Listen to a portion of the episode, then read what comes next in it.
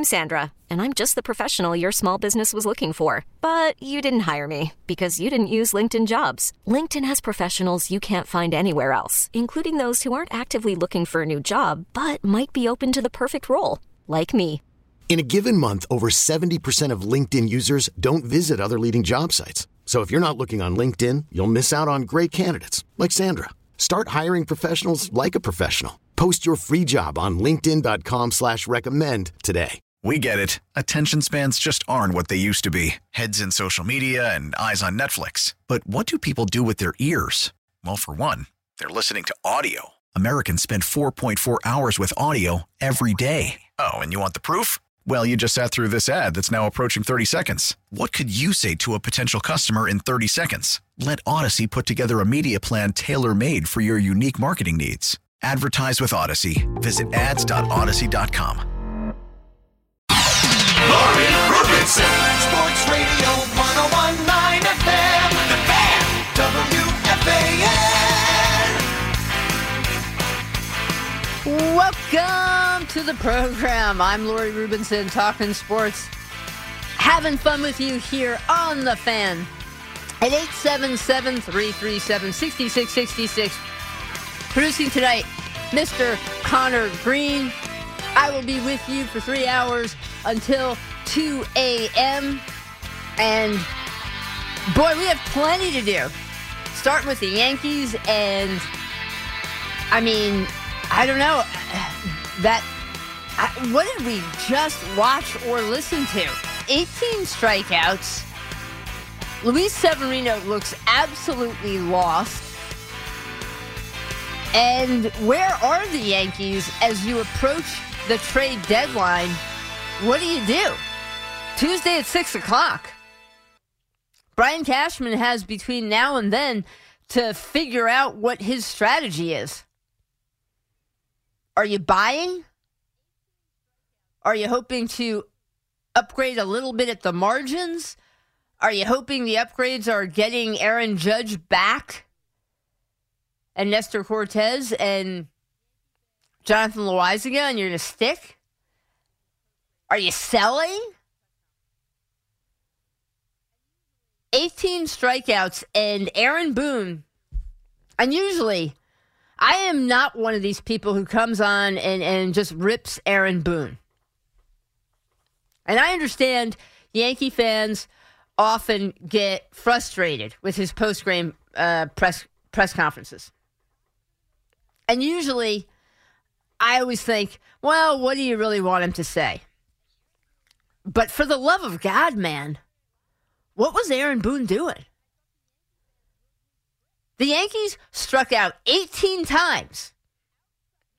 That's the most ever, tied for the most ever, tied for the most ever by the Yankees in a nine inning game. They strike out 18 times, and Aaron Boone, I, it's like out of Saturday Night Live. I, I thought the Yankee fans wrote his script. He said, outside, here, I wrote these notes down. Aaron Boone said, outside of the strikeouts, outside of the 18 strikeouts, we built off last night. We had good at bats. We grinded it out. Are you kidding? Outside of the 18 strikeouts? That is like, you know, other than other than that, Mrs. Lincoln, how'd you like the play? Other than the 18 strikeouts, we built off last night and had good at bats. What did you think of the at bats from Giancarlo Stanton and Anthony Rizzo? Rizzo in particular. Five strikeouts. Stanton, three strikeouts. You heard Justin Shackil. Between the two of them, they went one for nine with eight strikeouts. That's hard to do.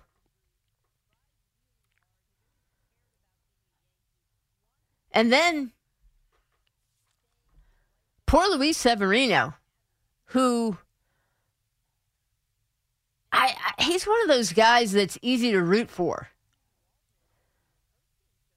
Just wears his heart on his sleeve, has had the injuries, tries really hard, has always cared about being a Yankee, wanted to stay a lifelong Yankee. All that mattered to him.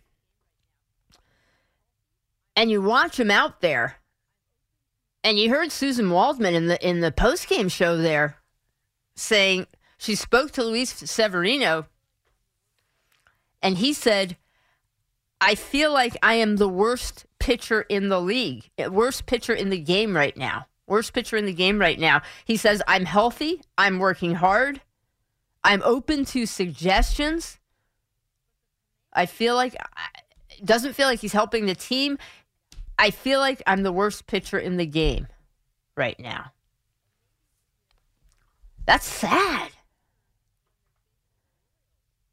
Because the talent and the stuff and all of that is there.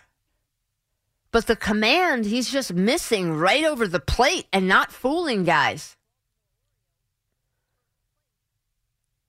and maybe if you you know you, you think he looks better when they're facing the Royals,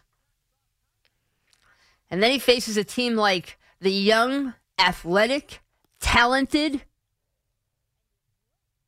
well coached Baltimore Orioles, first place Baltimore Orioles, and it's one it's not soft contact. It's one hard hit baseball after another. And you blink. And the game was over. First inning. Yankees are down 7 nothing.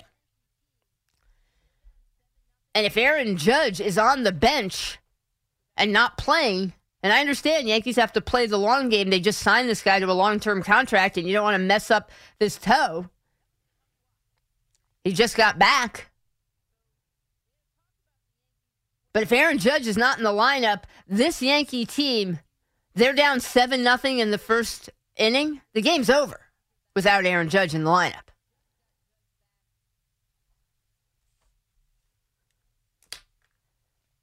That was a tough watch tonight.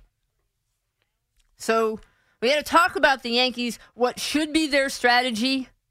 Are they going to? Yeah, they do get Nestor back. They do get Loaisiga back. They just got Judge back.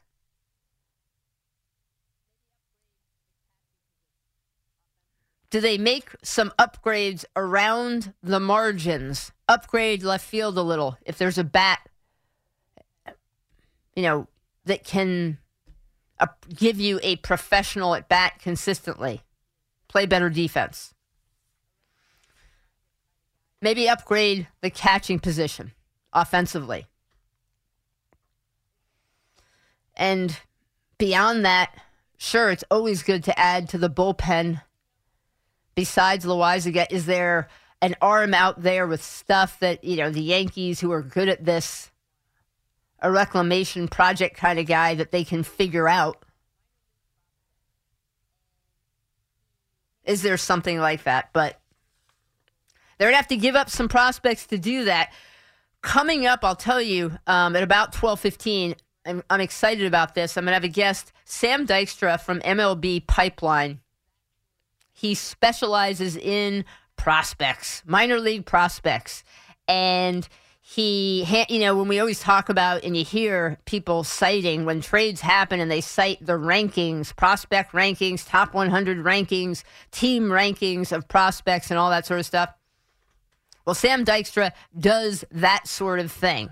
And so we're going to have him on and talk about Mets prospects, Yankees prospects. We'll talk about the trades, the Max Scherzer trade David Peterson trade, the prospects the Mets got back, and where do they now rank in terms of ballpark uh, when when the you know when it's time to do the re-ranking, which will happen. Uh, Pipeline will will have their new rankings coming out, and following the dra- uh, the draft, following um, the trade deadline, and where do some of these guys at the Mets traded for, where where will they rank? So we'll get into all of that. I'm excited about that because look, we're going to talk also about the Mets trade deadline strategy. What does it mean for right now this season? What does it mean more importantly for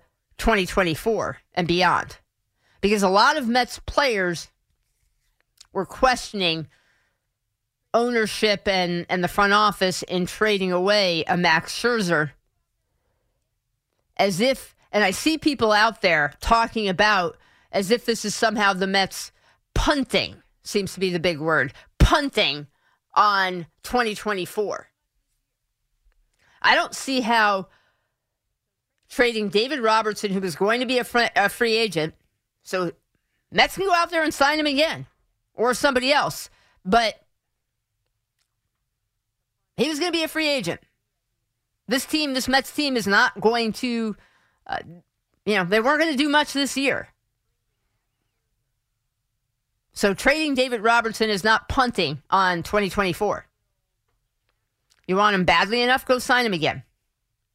Or somebody like that to front Edwin Diaz in the 2024 bullpen. And, and explain to me how trading Max Scherzer, 39 year old Max Scherzer, explain to me how that's punting on 2024. Max Scherzer, who is pitching to a 4.01 ERA so far this season. He had a good year last year. I'm not denying that. Unfortunately, Max Scherzer, like Chris Bassitt, like Jacob DeGrom, all came up small in the most important series of the year last year in the regular season, which was against the Braves at the end of the year. They all came up small. And then against the Padres. DeGrom pitched okay. Scherzer and Bassitt did not. Scherzer was bad against the Braves. He was bad against the Padres. He got outpitched in both games. And if you go back two years ago, Scherzer was fantastic with the Dodgers after he got traded from the Nationals and then ended up with dead arm in October. When it was time for the playoffs, he had dead arm. And I don't blame him. He's an older pitcher at this point. He's a first ballot Hall of Famer. I get it, all of that. Max Scherzer has had a brilliant career.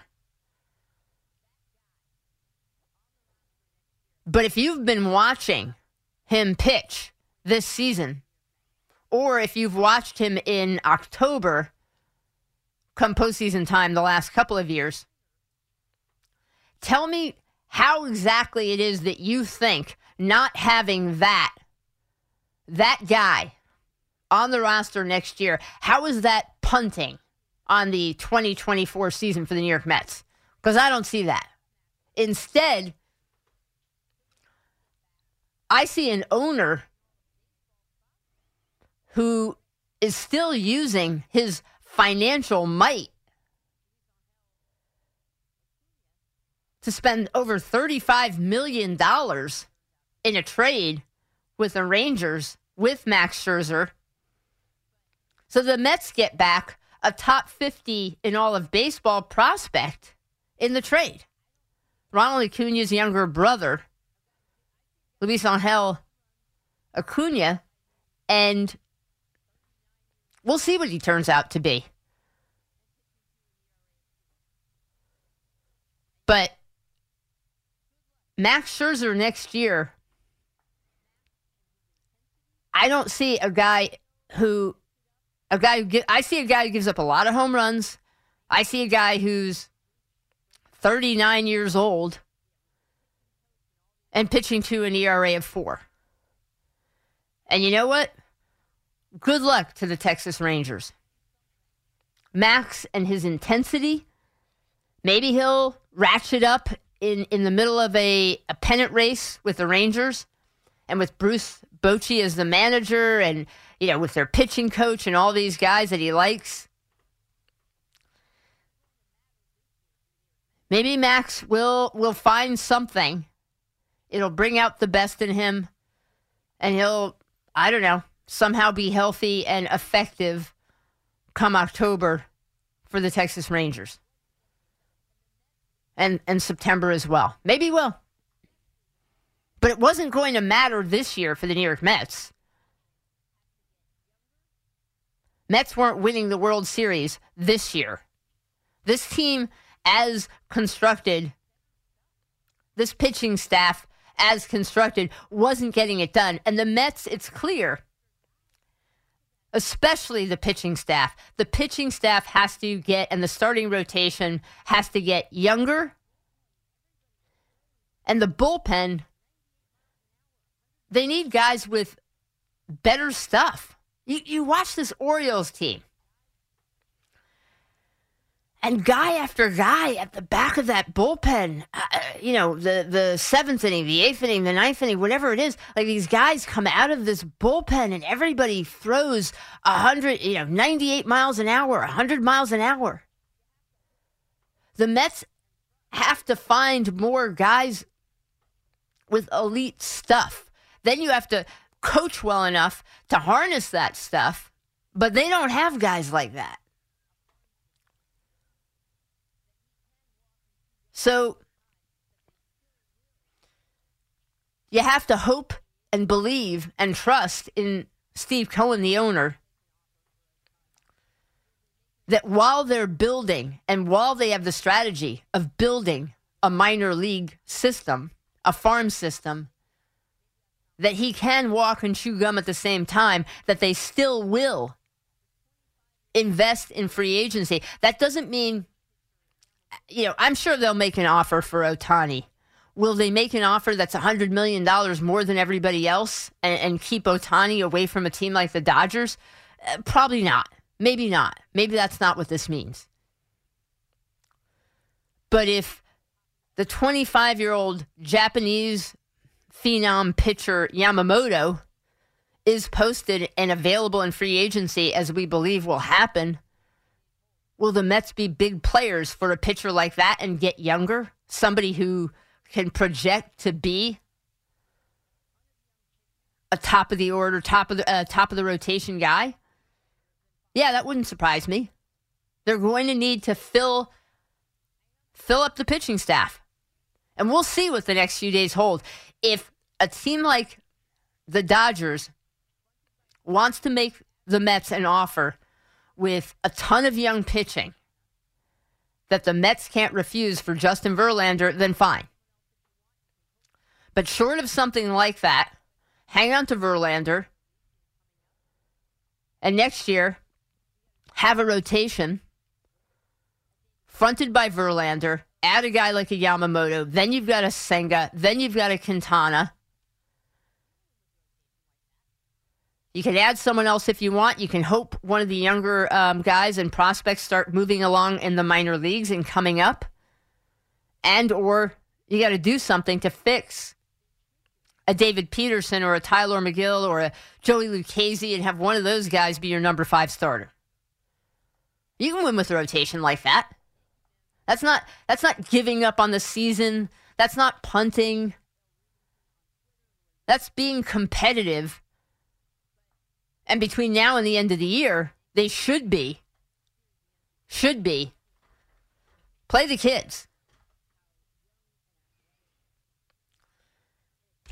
Yankee fans, when we come back, want to take your calls, and you can also join me on social at L Rubinson on Twitter, Lori Rubinson on Threads.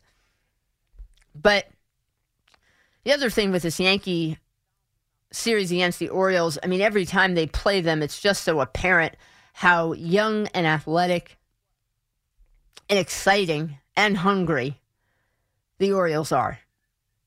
And when you watch Rizzo and LeMahieu and Stanton, Donaldson's not playing anymore. But the Yankees look old and slow in comparison. And they're going to have to find a way, uh, find a way to get younger and more athletic. Somewhere between now and the beginning of next season.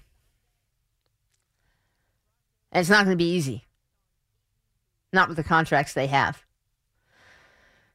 877 337 6666. We're talking baseball. Also, um, lot going on. Not sure if you saw the remarks from Aaron Rodgers today. It's more of the ongoing saga with Broncos head coach Sean Payton, who ripped the Jets, the Jets off season, and the Jets offensive coordinator. And Aaron Rodgers responded today. Um, so we'll get into that and uh, plenty, plenty to do. By the way, we'll have a Jets guest coming up later in the program. Andy Vasquez from uh, the Ledger, NJ.com, will join me. We'll talk about the Jets. Um, Dalvin Cook, he stopped by Jets camp today. Will Dalvin Cook be a New York Jet? Will they sign the free agent running back? Or will he end up with the Miami Dolphins? So, lots to talk about. 877 337 6666. Phone lines are open. We'll be right back. We get it. Attention spans just aren't what they used to be heads in social media and eyes on Netflix. But what do people do with their ears? Well, for one, they're listening to audio. Americans spend 4.4 hours with audio every day. Oh, and you want the proof? Well, you just sat through this ad that's now approaching 30 seconds. What could you say to a potential customer in 30 seconds? Let Odyssey put together a media plan tailor made for your unique marketing needs. Advertise with Odyssey. Visit ads.odyssey.com.